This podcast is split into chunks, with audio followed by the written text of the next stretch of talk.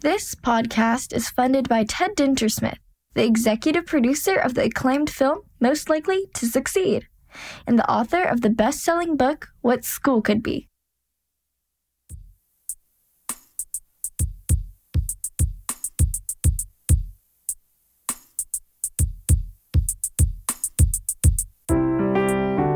This is the What School Could Be podcast. I'm your host, Josh Rapoon. Before we start the show, please consider joining the What School Could Be global online community. Go to community.whatschoolcouldbe.org or simply install the What School Could Be app on your smart device. I look forward to seeing you there. Today, my guest is Hawaii's Governor, David Ige, who, as of the air date of this episode, had roughly 80 days left in his second and final four year term.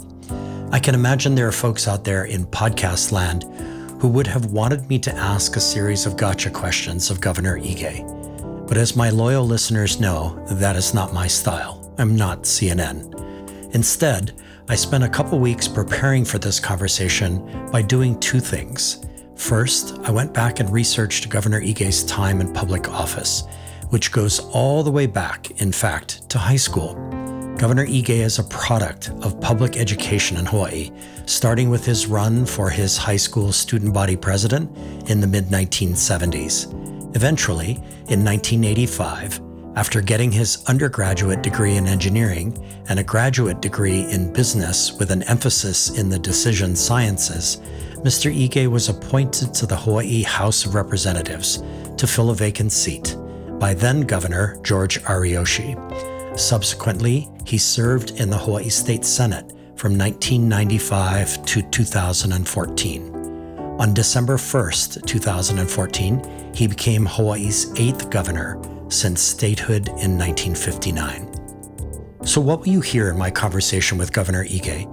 Over the next 75 minutes, you will hear him talk about his passion for education and his involvement in a startup high school in his home community of Pearl City how his degrees in engineering and business shaped his approach to appointing members of Hawaii's Board of Education, his thoughts on No Child Left Behind, Race to the Top, and the Every Student Succeeds Act, the creation of his blueprint for public education, his strong feeling that education is at its most innovative when local communities are empowered to shape teaching and learning and school governance, how Hawaii as a result of the pandemic could become a model for learning over distances and remote work, and how he turned federal COVID education relief funds into an innovation grant program 31 teams are using to reimagine what school and what education could be. Governor Ige, by his own admission, is not a charismatic public speaker. But as I learned about five minutes into this conversation, he gets very animated and conversational when you get him one on one, as we did on this day. And now, here's my conversation with Hawaii's outgoing governor, David Ige.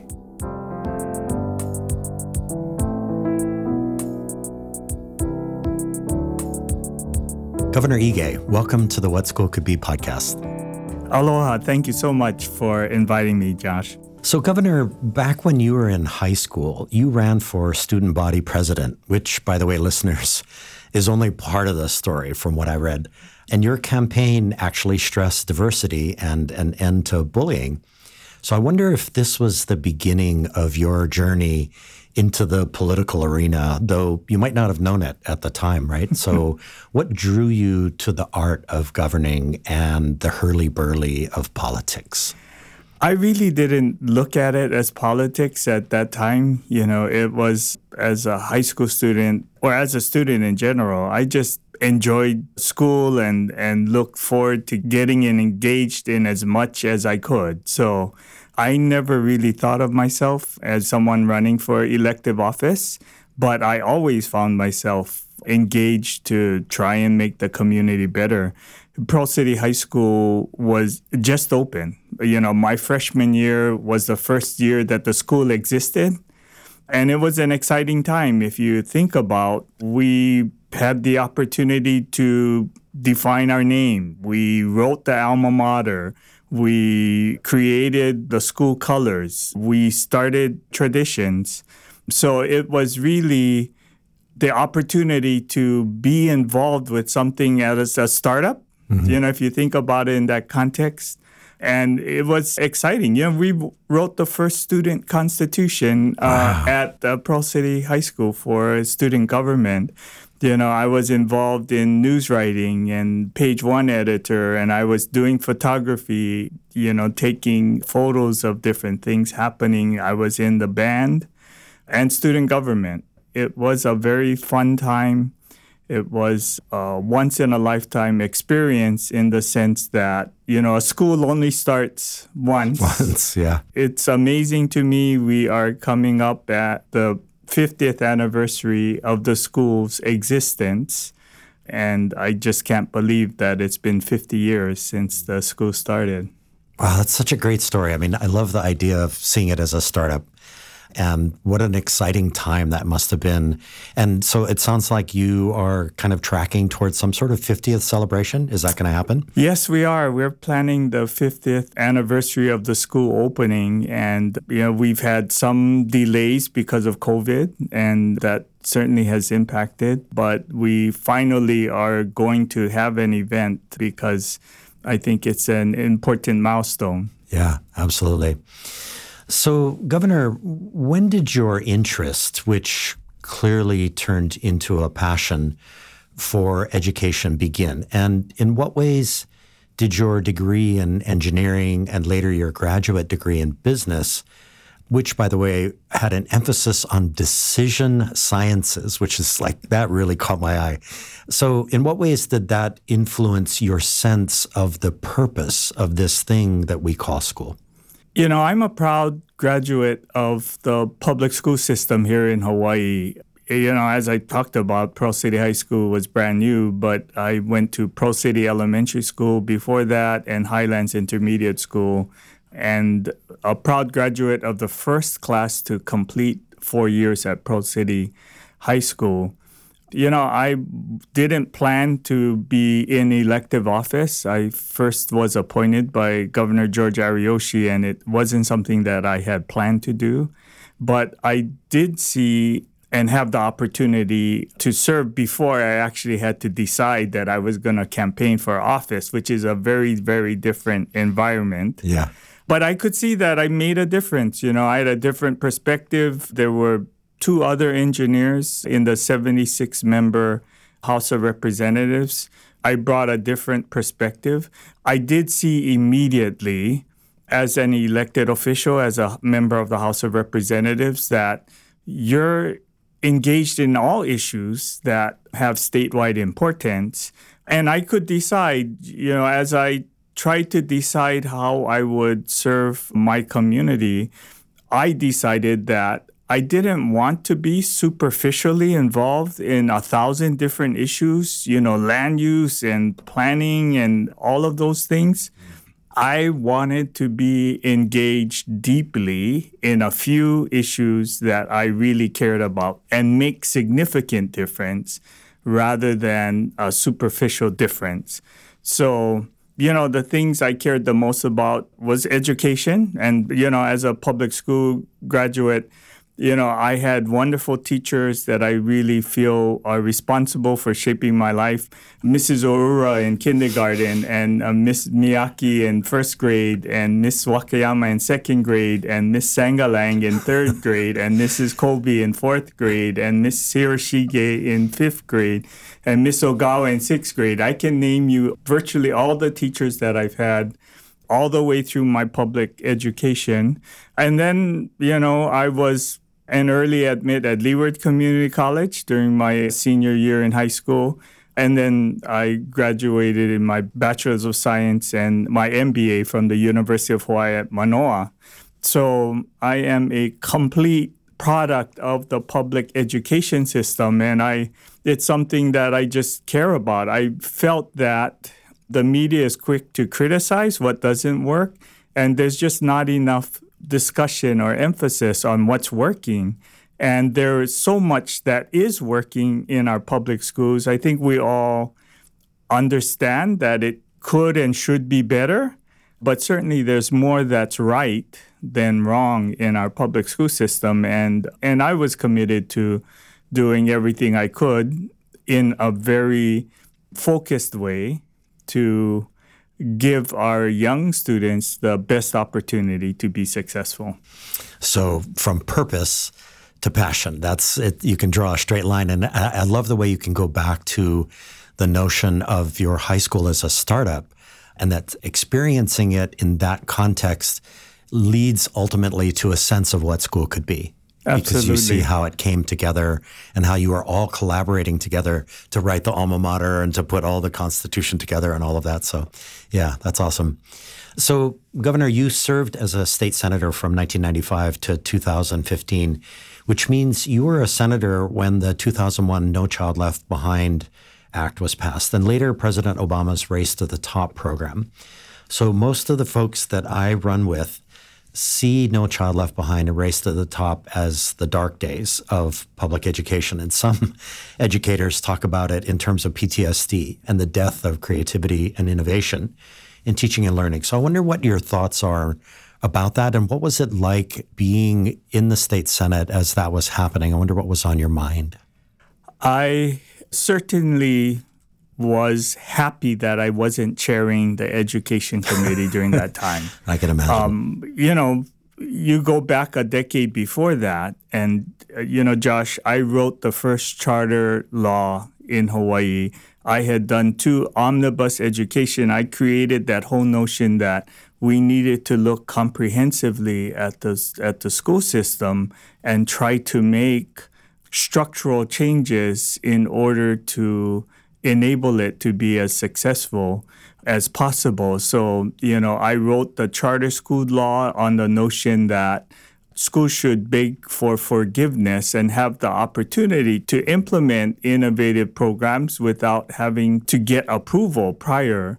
You know, we had encouraged all schools to set up their own schedules. We had asked them to take responsibility. Every community, because we did want communities involved, we asked every community to take responsibility for their education.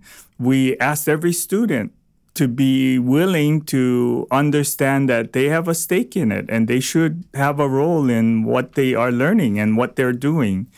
So I just saw no Child Left Behind as just a huge step backward. You know, I I got it right in 1980, in fact, and you know we just celebrated the 25th anniversary of Western Governors University, and Roy Romer and I forgot the governor from Utah, but were instrumental in trying to create a new paradigm and not be so focused on seat time and time in the classroom and really focus on criteria based or assessment based kind of coursework and ensuring that the focus is on the student and, and what the needs are.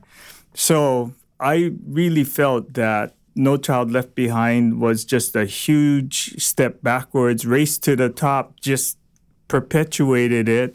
It absolved the states of really making decisions, and the federal government believed, and I don't know why they got into that belief that they could do like other developing countries and just you know, establish the curriculum and expect everybody to fall in line in exactly the same way, mm. which really did not make any sense. Mm. And one other thing that I just had a huge problem with was the high stakes evaluation of teachers during right. that time and you know the whole notion that we created such a bureaucratic apparatus right. to evaluate teachers. And, you know, when you talk with the principals, they knew who the good teachers were and who the bad teachers were. And this expensive, bureaucratic, high stakes evaluation resulted in less teachers being identified as problematic teachers than prior because now it impacted people's lives, you know, and human nature is that if I'm if my evaluation of a person means that they may lose their job or they'll not get their pay raise. It is fundamentally hard to do that to another individual. And we saw that. So we turned the school upside down to focus on race to the top and, and no child left behind. Everybody looked the same. Yeah. And this high stakes evaluation, you know, which I think was wrong on every front. Right. And so I'm just glad for every student succeeds passing before or about the same time I became governor hmm. and having the opportunity to step back from No Child Left Behind and Race to the Top. I actually had the opportunity to take a group of students to Washington, and then the teachers were able to peel off and do things that they wanted to do. And so I was in the room during a markup session watching Senator Kennedy go through and lead a markup session on No Child Left Behind. And I remember really clearly a sense of dread as a teacher. I was just like, oh, this is not going to go well, especially for the teachers themselves. So we'll come back to ESSA in a moment. Sure. But there's an in between point along the timeline that I'm interested in. So I found it super interesting that Hawaii had appointed members of the Board of Education up until 1966 and then switched back to an elected board for decades and then switched again by constitutional amendment in 2010 to an appointed board. So you succeeded Governor Abercrombie eight years ago, but he had already appointed some members. So what are your thoughts about appointed versus elected boards? And what has been your process in appointing members of the Board of Education? In other words, in what ways do your powers of appointment signal a governor's vision for what education could be?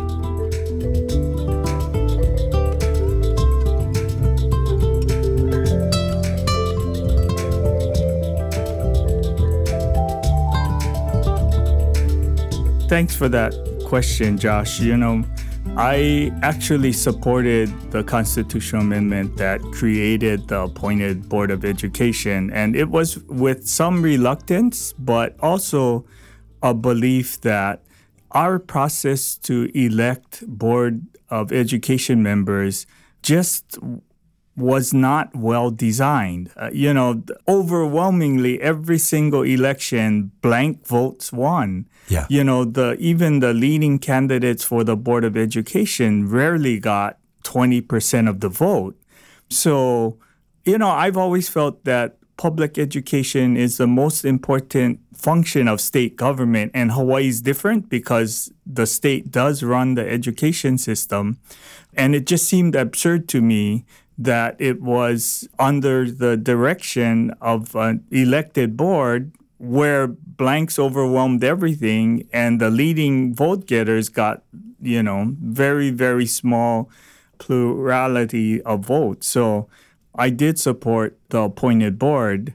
And as I looked at board appointments, you know, I was focused on those that shared the core values as I looked at education.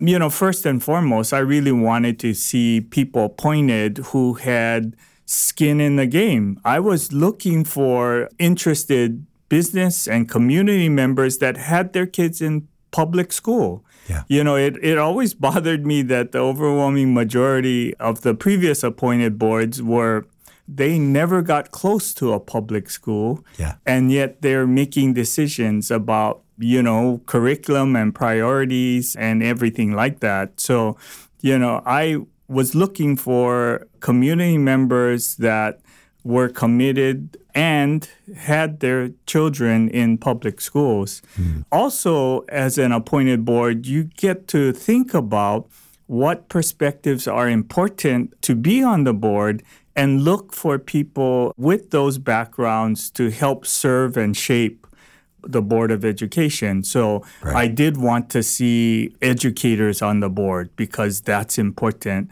I wanted to have someone with finance background because understanding the budgets and the budget process and fiscal priorities was a very important part.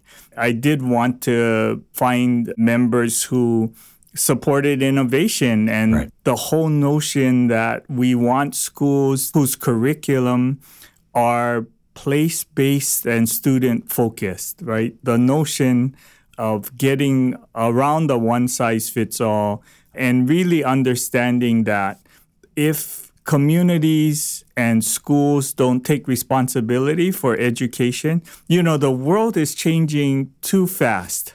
Right, I mean that's the whole notion. Age of acceleration. Yes, uh, that's uh, and you know, and remember that was identified in 1980, Absolutely. mid 80s about you know that the pace of change is happening faster and faster and faster.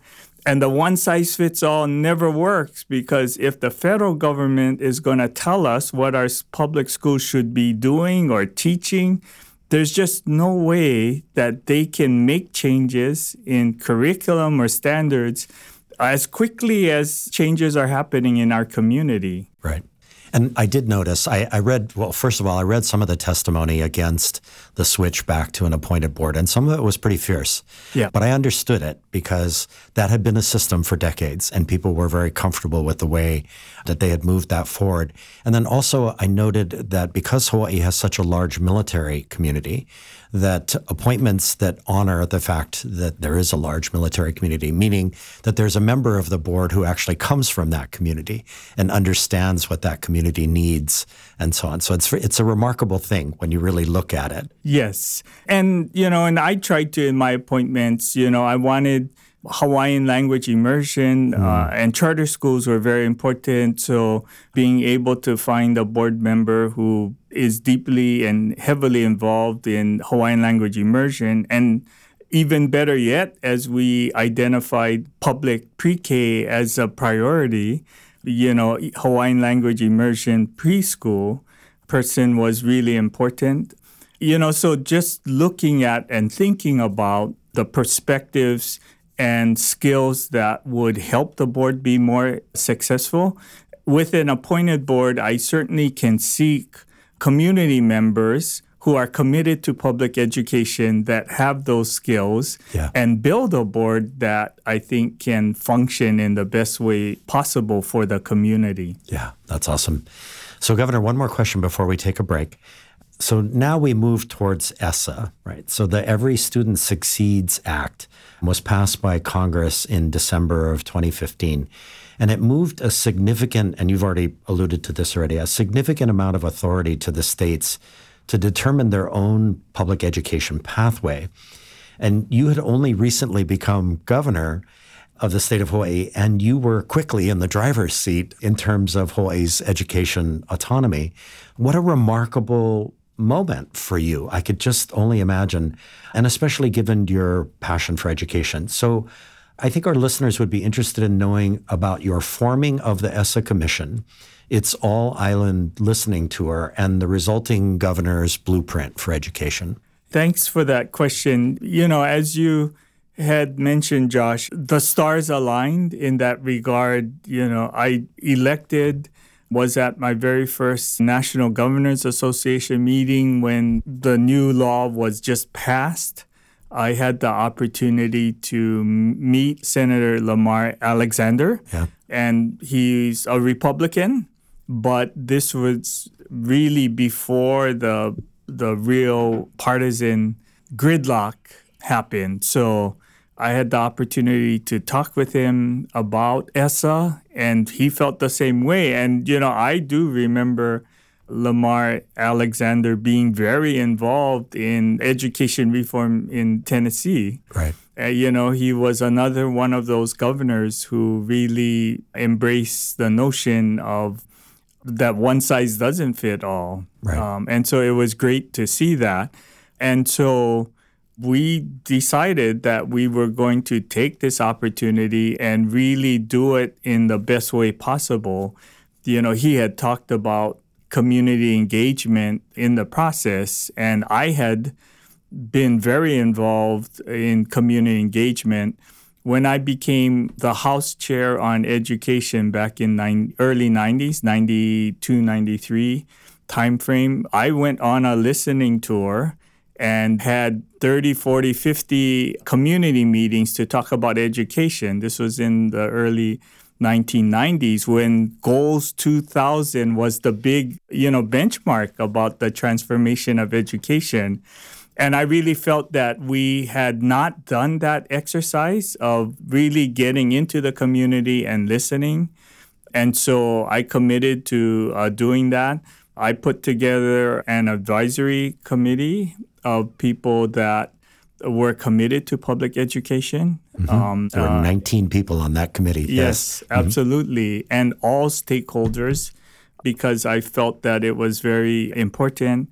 And we went on a listening tour once again to mm-hmm. talk about education and what worked and what didn't work and what the concerns were. And we had committed to having a summit at the end of that time you know, and we had more than a thousand people show up yep. on a weekend to really put the finishing touches on the issues that were important, the things that worked, and the things that weren't working, mm-hmm. and generated the blueprint for Hawaii's education. And I've been told that you attended those commission meetings as they went about their listening tour, that you were there on those Saturdays. Yes. You spent those hours I them. didn't I wasn't at all of them, but I did attend a good number of them. I, I felt that it was important. You know, a lot of what I heard, I had heard in my previous listening tour back in the early 1990s, you know, right. that the concerns were still the same, mm-hmm. uh, which I felt terrible about. But mm. There's a there's a great quote in the blueprint from Lamar Alexander, Senator Alexander, about how when you open the doors to autonomy, you open the doors to great leaps forward in terms of innovation and creativity. And I just think it's remarkable that there were a small group of people who were working at that time within the context of that idea, mm. and that coming out of No Child Left Behind and Race to the Top, this was a dramatic shift in the other direction. And I just think that it must have been a very remarkable thing for you to be in the seat at that moment, right? Is that does that Abs- a fair statement? Absolutely. Like I said, I felt glad that I wasn't chair of the education committee when No Child Left Behind and Race to the Top was passed because I could not see how it would work. Yeah. And for the Every Student Succeeds Act to be passed as I became governor was certainly an opportunity that I couldn't pass up to yeah. to change the dynamic and really take it back to the community so that you know it was I heard the frustration in those meetings because at the same time that No Child Left Behind and Race to the Top was being implemented, we were struggling from the budget. So the schools were being asked to change everything they do, get on one schedule, you know, just follow our orders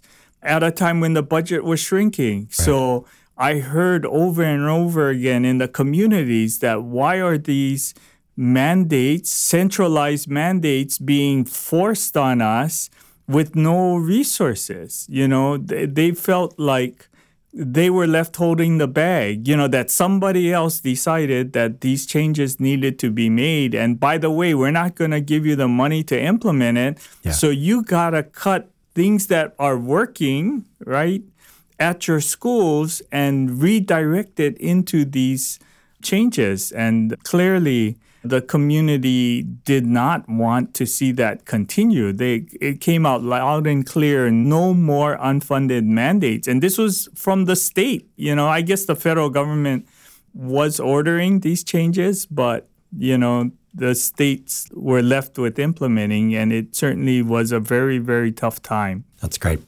So, everybody, stay with us. We'll be back with more questions for Governor David Ige in just a moment. Hi, fellow educators. I'm Steve Shapiro, and like you, I'm excited about the possibilities of what school could be.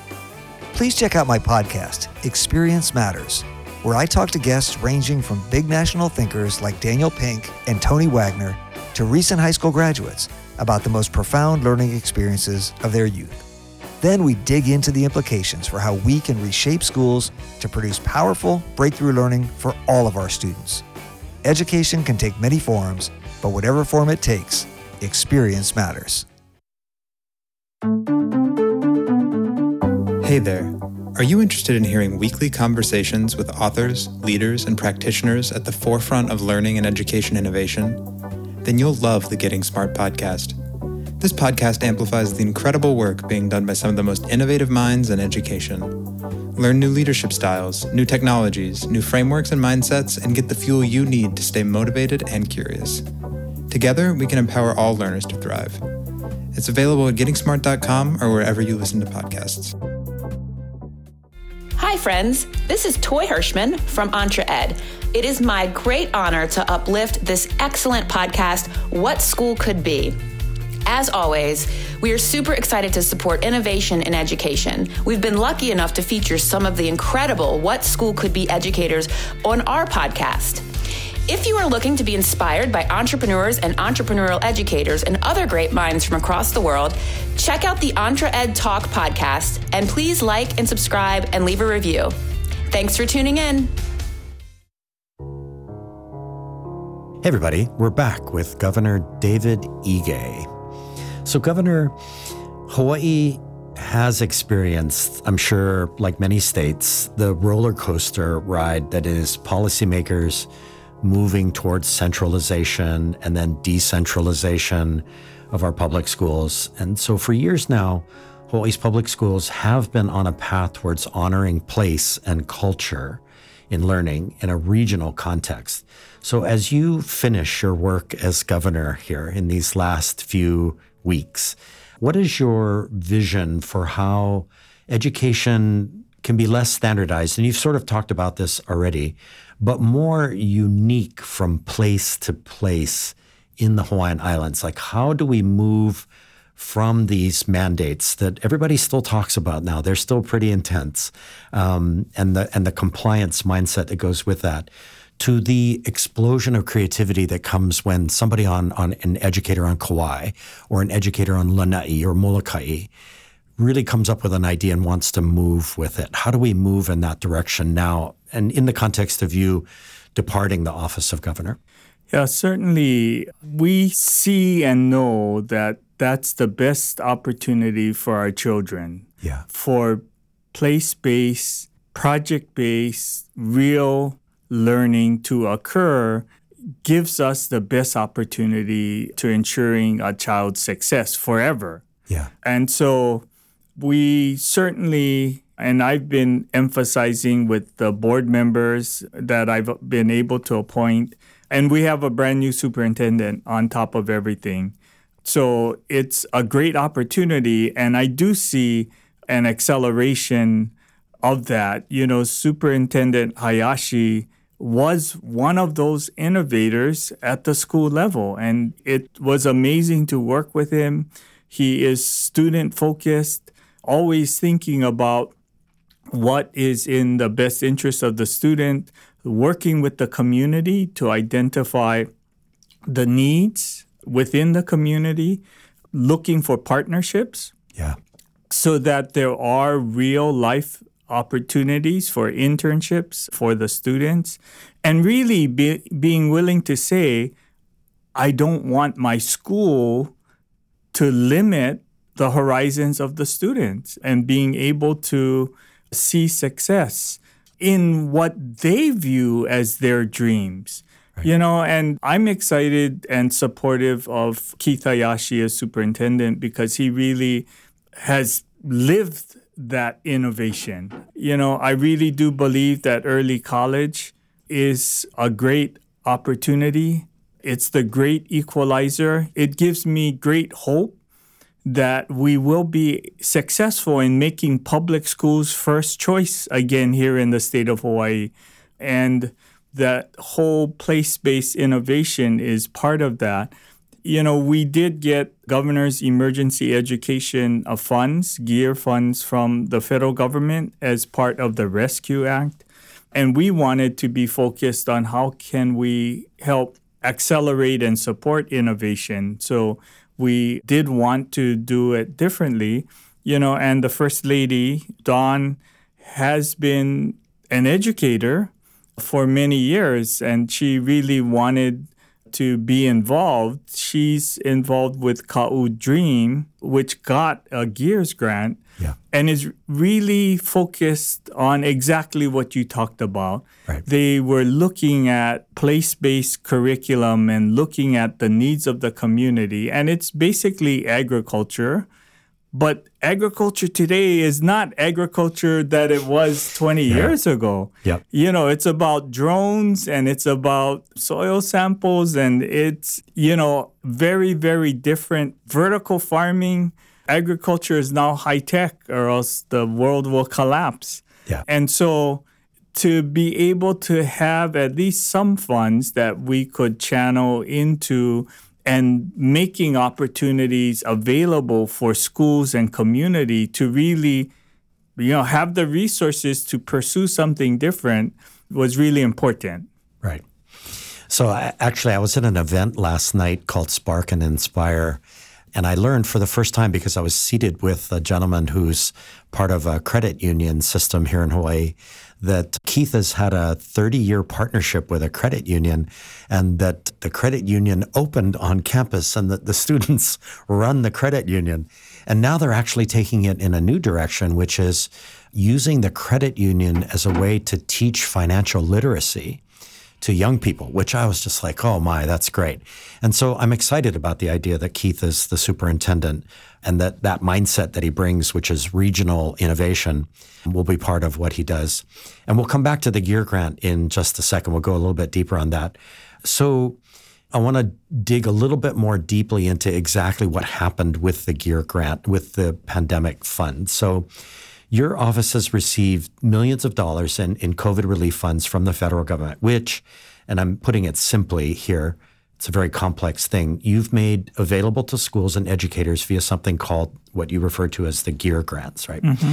So again, you put together a committee that developed a process for applying for these funds. And in the end, 31 teams were given funds to build and grow programs and initiatives. So what did you hope would be the result of providing these innovation funds to Hawaii's educators and their partners? Like, what was the vision that came into your mind as you realized that the federal government was going to be channeling these funds, but that they- were restricted to educational purposes? right what i was fully aware of in the broadest sense the federal government was providing funds in a wide array of areas in response to the COVID 19 pandemic. And we were getting funds for testing and we were getting funds for vaccinations.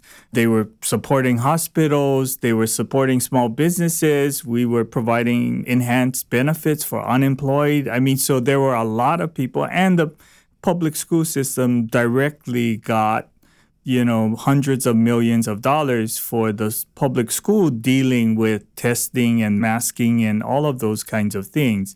So, you know, the knee jerk reaction would have been to use these monies to fund personal protective equipment and air filters and a whole bunch of those kinds of things that were eligible from the other pots of money. Right. And so I really wanted to make sure that we would focus the funds that I had total control over in the governor's office to really support innovation and to support the culture of innovation in a way that there weren't other pots of money.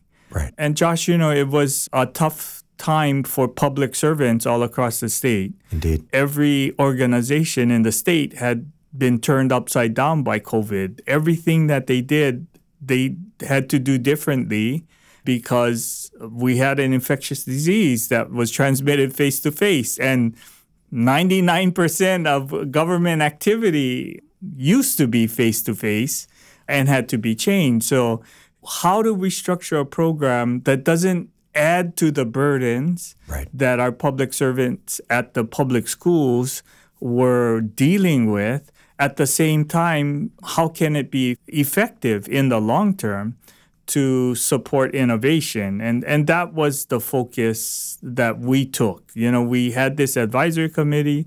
You know, we talked about air purifiers and, and all of those things. And I think it was pretty unanimous that we did want to support innovation and we wanted to get it to the school level as best as we could because we knew that that's where the action is. That would be the best opportunity to encourage innovative investments in education that, that we wanted to see perpetuate um, moving forward. I think one of the things that our listeners need to understand is that you can't just wave your magic wand and get an innovator's culture or an, an innovation culture, that it really does take investment. And then you have to allow people the opportunity or sponsor them, if you will, to move forward with their innovations and their creative work that they're going to do. And then over time, you actually get a culture of innovation. And I'm remarked by the idea that this kind of goes back to the ESSA Commission.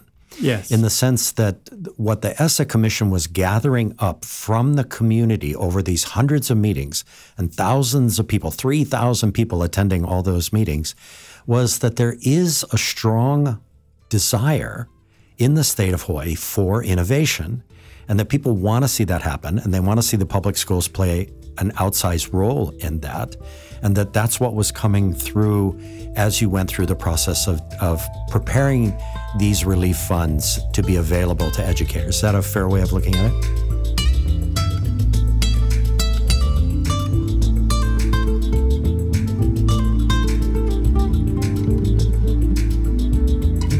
Yes, absolutely. You know, it was an extension very much of the work that led to the blueprint. We heard that communities wanted to be responsible for the learning in, the, in their communities and they wanted it to be relevant to their community. Right. And so that was clearly, and they didn't want to be forced to do it, right? They wanted to be given the opportunity by being able to get access to resources that would allow them to implement some of the ideas that they had. So yeah. that was kind of the focus of the grant program.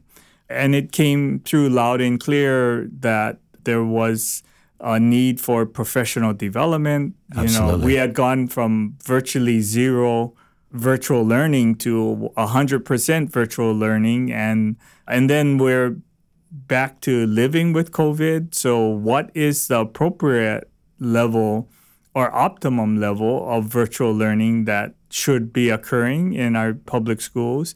We still know, for the most part, the overwhelming majority of students need face to face opportunities with teachers.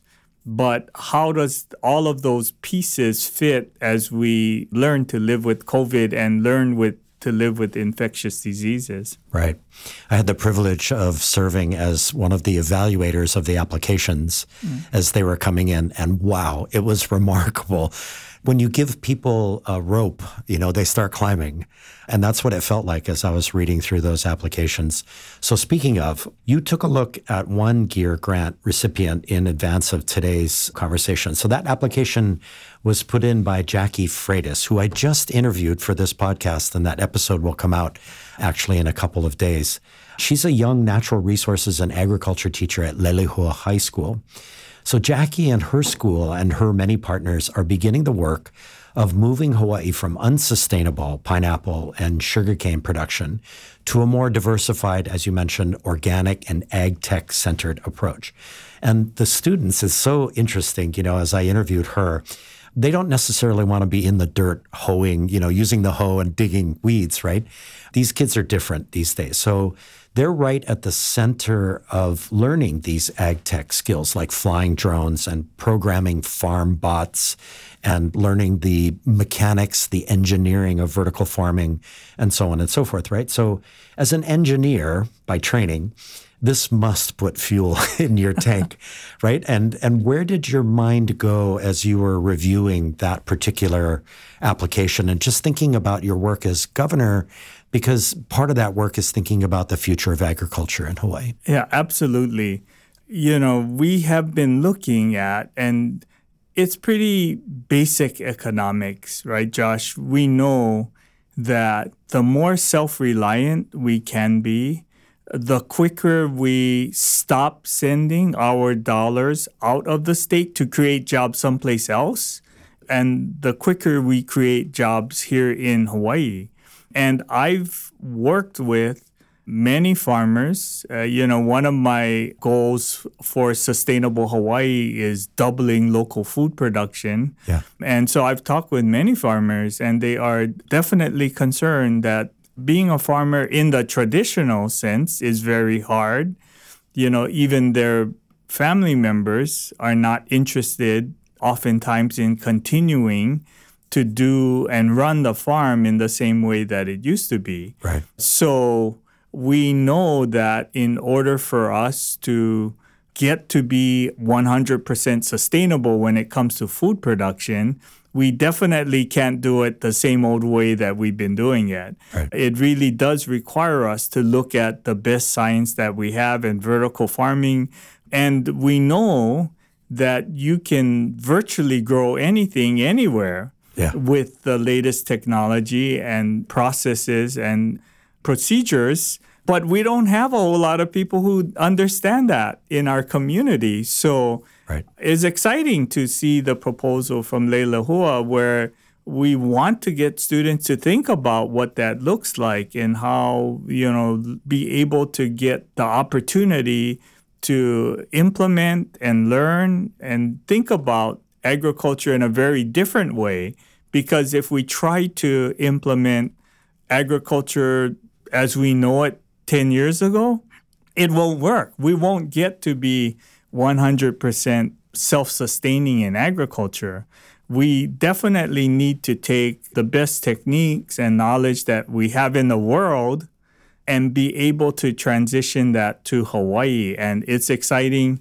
We do know that there are many in our community that embrace the goals of sustainable Hawaii. And it's exciting that the students and the teachers, the educators are really wanting to fill that gap and, and think and explore. Students can once again get hands on, place based opportunities to learn and be able to hit the ground running, knowing that they picked up some of these skills and the knowledge during their public school days to really carry them forward. Right. And I'll be able to describe for our listeners before we go to break right here. I, I encourage listeners to listen to that episode with Jackie because it's really an amazing story. But one of the things that she shared with me was that the gear funds allowed for a pandemic pivot, which meant that where she was growing outdoors in the sun, and also she lost her labor because everybody was locked down, she was able to switch to a pretty large operation that was indoors, solar powered, and immediately begin production of produce that was actually being provided for the community to help them weather the pandemic. And I was just like, ah, that's what innovation does. It gives people with an innovator's mindset the opportunity to run, but also in this case, the students were involved in how that all got constructed. And who knows, maybe, Governor, there's an engineer in one of those students that they may not necessarily go into agriculture, but they're carrying skill sets with them as they go forward. We call them transferable skills. That's awesome. So, everybody, stay with us. We'll be right back with more questions for Governor David Ige. This is Guy Kawasaki. If you want to learn how to be a remarkable person, please check out my podcast, Remarkable People. I interview people like Roy Yamaguchi, Margaret Atwood, Jane Goodall, Stephen Wolfram, Steven Pinker, Arianna Huffington, and Steve Wozniak. The point of the podcast is to help you become a little bit more remarkable. To learn more, go to remarkablepeople.com. Thank you.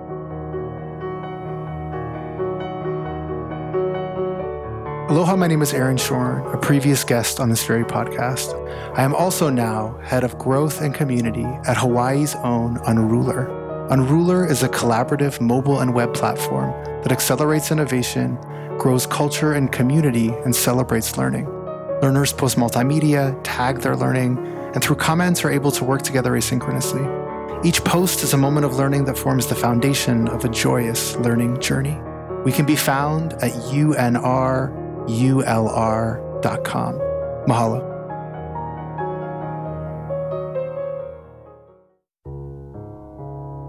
Hey everybody, we're back with Governor Ige, who is in his final months as the governor of the state of Hawaii. So, Governor, it's a sure bet that members of these 31 teams that we've been talking about will hear this episode as they prepare for their October 8th, 2022 end of year showcase at the Hawaii Convention Center.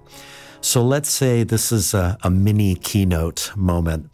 What is your message to these folks who've been working so hard to innovate this past year? I just want to personally thank them for taking that chance, you know, for applying for the grants, for thinking about innovative ways that they can better serve their students and provide better learning opportunities. I applaud your courage in putting out your best ideas you know and i know that maybe not all of the projects really worked out in the best way that you thought but i just want to assure you that i appreciate every effort i know that all the dollars that went to schools as part of the gear grants were well spent that the intention and focus was to really give our students an innovative approach to learning that will benefit our community for many, many years because the educators were willing to take a chance. And I do think that that is important. It doesn't happen often enough in Indeed. our public school system. Yeah. And I know that the students will learn even from the projects that may not have gone as designed, but that's what it means to be an innovator. You know, it is about thinking about what work and then doing it and then refining and making it better every opportunity you have. So just really want to thank everyone for all of their efforts, especially during this time of COVID when I know that it's not back to normal yet. Right. You know, that there's still a lot of COVID protocols that are in place and certainly a lot of anxiety in our communities. So I just want to express my appreciation to everyone for all the work. And I'll share with our listeners that I think there's a mindset out there that when you talk about innovation, somehow people think gadgets or they think that things that are being made. But in fact, some of the really interesting stuff that was happening within the Gear Grant program was not at all about gadgets. So, for example, I did an episode with Dr. Julie Maurer, who's the director of community engagement at University of Hawaii at Hilo. And she developed a leadership program, which is four years for six kids. And I just thought, wow, these are the kids of the future. They're the ones who are going to be inheriting the seat that you're about to leave. So it's important for our listeners to understand that these gear programs spanned a broad range of innovative approaches that included collaboration with the community, partnerships within the community. And I think it's important for people to know about this because it really helps us to understand ourselves as a state, right? Absolutely. And I think it's important for everyone to understand that the best public education system moving forward has to be grounded in the communities, in the land of the school and the communities that they serve. And the best learning will occur when curriculum is structured in a way that the students are really engaged in relevant issues to their community. I mean, hmm. that's the best learning. That's the best opportunity for our students to really gain the life skills that they'll need to be successful in the future and to thrive. Absolutely. Yeah. So, Governor, a few more questions before we bring this awesome conversation to a close. So, I have surveyed a lot of folks in the business and nonprofit, startup, and venture communities, and they all have strong opinions about what skills and habits and dispositions young people need as they apply for jobs and take on business leadership roles. Many of them think our public schools have not often been able to produce the kinds of kids that they think need to be produced. And many of them think that there's too much emphasis, as you've noted before, on GPA and content acquisition and, and standardization of education, and not enough emphasis on the durable skills, like, for example, young Jackie Freitas is developing at her kids. So, my question is, and from your perch as governor, how do these competing visions and need sets find common ground? Like, who does the mediating? Who is best situated to bring people together, to bring all the sectors together so that kids can thrive and succeed? I really do believe it's about leadership, Josh, and leadership at the school level is most important. Obviously, the bureaucracy needs to be committed to that culture of community engagement and innovation at the school level. They need to be able to support, the system needs to be able to support the innovators at the school level. Right. Because that's where the action occurs, right? Yeah, that's the only, you can't get community engagement from the state office Right. right? So I think that it's really important that the system be able to support innovators. But it's really important for the principals and uh, the leadership, the educators at the school level that really believes one that they can take a new idea and get support for it. You know, it does take resources Right. in order to implement something new.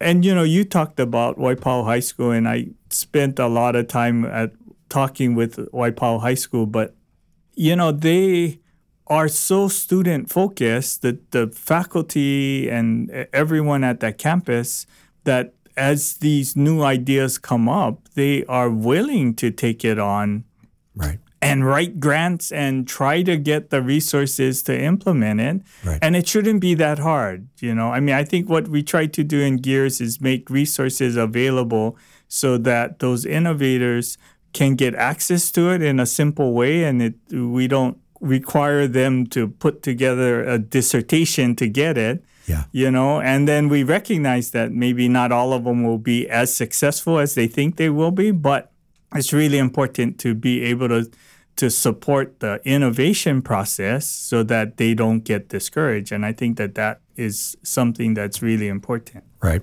And at the same time, Governor, and this is partly your legacy, I think, is that if it is coming from the state level, please make sure that you've surveyed the community before you act, right? Absolutely. That anything that just comes directly from the top without any sense from the community that their input has been offered. And it seems like you've done that repeatedly over the course of your not only your your time as a governor, but even before your time as a governor, that that the state has an obligation to find out what the community wants and needs, and then to act on that. Right. Except in certain situations where decisive, you talk about decision sciences, right? Where certain decisions have to be made, like you know, in a in a pandemic or something like that. Absolutely. And we do know that we need to do a better job of connecting the dots. You know, the whole focus on career pathways, not only higher education degrees, but also short term certificates. And, you know, we do want to work with the community to identify career opportunities for our young people and invite them to make learning experiences available for students in internships and other kinds of things, and really share with us the skills that are required for employees to be successful. You know, all across all industries in the state of Hawaii, I think people are recognizing that the best employees are those that come from our community Right. because they are the most committed to being successful in this community. Yeah. When we have to import workers, they're here on vacation for a period of time Yeah. and then they intend to leave. Yeah. And that really doesn't help us because that gap in skills that our community needs becomes an ongoing gap over and over and over again till we can make sure someone's resident in our community has the skills and knowledge and capability to do these jobs because we know that they will stay. They want to have a career, they want to earn a decent wage, they want to have the opportunity to start their family here and have a future for their kids. Right. I think that that's what our community wants. So, Governor, that's a perfect segue to the second to the last question. And it comes back to what you were just talking about here. And I, I recognize that this is a hard, hard question. Maybe it'll strike close to home because you have three kids Lauren, Amy, and Matthew. There is an argument out there that because Hawaii has such a college at all costs mentality, and such a high percentage of kids attend private schools where it's almost automatic that you're going to go to college and likely that college will be outside the state of Hawaii. That Hawaii's biggest and most important export is our kids, which is a huge loss to the state. So, what are your thoughts about this in terms of that mentality? And if you were another four years of, of governor ahead of you, which I know you'd probably not want, what would you be thinking about in terms of this conversation?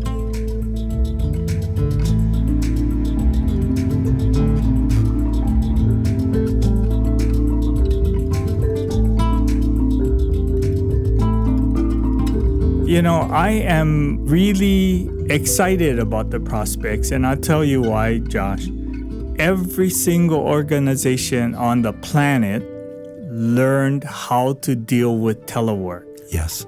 You know, and so I think many organizations found that they almost every single organization has human resource as a constraint to being successful right?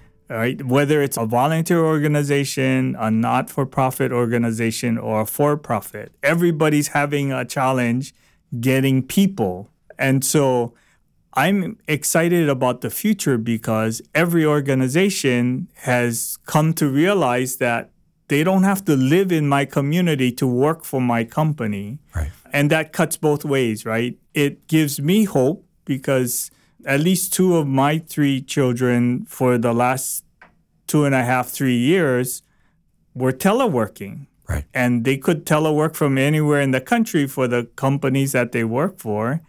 And their companies learned that it's okay that teleworking individuals can be as productive as having them here. Right. So I'm excited that for the first time, employers are comfortable with workers not living in their communities and employees are comfortable working for companies that don't physically be. So I view this opportunity as all of our young people have every opportunity to pursue a career of their choosing for virtually any employer and most of them have had the experience of having a teleworker right. and so they can pursue that. I you know my oldest daughter lauren is an attorney and she works for a big uh, east coast law firm and everybody was teleworking. And i'm excited because one of the associates in her firm actually came home to hawaii and was working for this washington d.c law firm out of hawaii for much of the pandemic. Right. You know and that happened many times over. So I think that what we need to embrace is how do we continue that telework outreach. I think all of the organizations are trying to find what's the optimum mix of in person work and telework, and how do you create a corporate culture and belief system within your organization that includes both in-person workers and teleworkers right. and how do you create that coherent consistent corporate culture that can allow you to be successful and i'm just optimistic mm. josh because i do know that the one thing people of hawaii get and every student graduates with it is that notion that we is bigger than me. You know, I was proud to be able to host the world champion Little League Baseball at the Washington Place. And it's amazing because the focus was on team success rather than individual success. Right. You know, and we know that. We hear that from the the employers. It's about collaboration. It's about being able to work with others and working with people from very diverse backgrounds. You know, all of those are so essential skills as we move forward. And we get that naturally in our communities. So I'm very excited about the future. I do think that there's more opportunities now for even bringing my own children. And because they've all experienced teleworking, they know that they can live anywhere as long as they have skills that are in high demand. Which Right. is which is where I would get up on my soapbox and say to our public schools and, and the leaders and the principals and the educators is if that's the case, and I, I love your optimism, but our public schools have to step up and help our kids be trained in how to exist in those kind and thrive in those kinds of environments. Absolutely. Yeah. So, okay. So, Governor, last question. Thank you for this time today. But I wanted to make sure that I got to this final question here. I've become concerned, wary maybe, of how many education conversations are happening around the hashtag future ready. Everyone is talking about kids being hashtag future ready now. But that is such a passive position. Like my daughter, Emma, and your daughter, Lauren, for example, might be future ready, but the climate change freight train is going to run right over them no matter what, no matter how future ready they might be. So I wonder how the state of Hawaii can gear up and train a series of generations of kids to shape the future rather than just passively be hashtag future ready. What has to happen for this to happen? And, and maybe bring your engineer's mind to bear on this challenge. I do see a lot of activities that makes me optimistic about the future, Josh. And you know, we see educators and schools being very focused on place-based and community-focused curriculum changes. I see a great acceleration in the youth in our community and around the country and around the world about learning that they know that their voice matters. And most importantly, the new digital world that we all live in gives everyone a voice. Every voice can be heard because of the digital platform that everyone has access to. Right. So we see youth not being satisfied Yeah. For what everybody thinks they should be doing, really stepping up and taking responsibility and not letting those who have the authority and power to make decisions to be accountable for what mm-hmm. they do. Mm. You know, and we've seen it in climate change. Greta Thunberg Yeah. Right. really ignited when everybody who actually had the authority and power was interested in not making a commitment. She challenged them, How dare you, for my future, you not be willing to make that commitment? And over and over and over again, we see young people recognizing that their voice matters and they understand the tools of the digital future Yeah. and they are getting engaged. Yeah. So I do see that confluence of activities. I do see educators understanding that place matters and community matters. I can see them engaging the broader community to give our young people glimpses of what those careers might be, wanting to work with businesses and community organizations, challenging them to make opportunities available for students so they can work on real community based challenges and find success. And and then seeing that young leaders are really understanding who understand the digital platforms and media hmm. understanding that they can be impatient and they can challenge adults to accelerate their activities or being uh, held accountable for them Right. so I, you know, I am very optimistic. I mean, I we see how rapid the U.S. and the world has caught up to Hawaii in our climate action agenda. Right. And I can only see that acceleration happening in many, many other areas. And I do think that our public schools, that our young students are really at the tip of that spear and really already shaping the public schools moving into the future. Right. And our students are embracing the challenge and the opportunity in a way that is respectful, and helps to move our communities forward. Wow, Governor. So loud and clear, listeners, you got to hear what he's just said. And that is that if you want kids to shape the future, you have to help them continue to develop their voice because it's their voices that are going to shape how the future unfolds for us. Governor, I did an episode with Kekoa Pegram, who's a proud Waipahu graduate. He's been maybe more active than any young person in the state of Hawaii in helping us understand what the climate crisis is. And he's organized marches. That episode was remarkable for me to learn what students are doing in terms of exercising their voice and also hearing that the platforms already exist for them to be able. So we just need to help them to shape their voices in a way that's productive and that helps us move forward as a community. So I think that's a that's a great way to end this conversation. So, Governor David Ige, thank you for this time today. I really appreciate it. And we're looking forward to having this episode be released. And we hope that listeners outside of the state of Hawaii will take inspiration from what we're doing here and understand our challenges as well and work with us as we move forward to make the world a better place. Thank you, Governor. Absolutely. Thank you.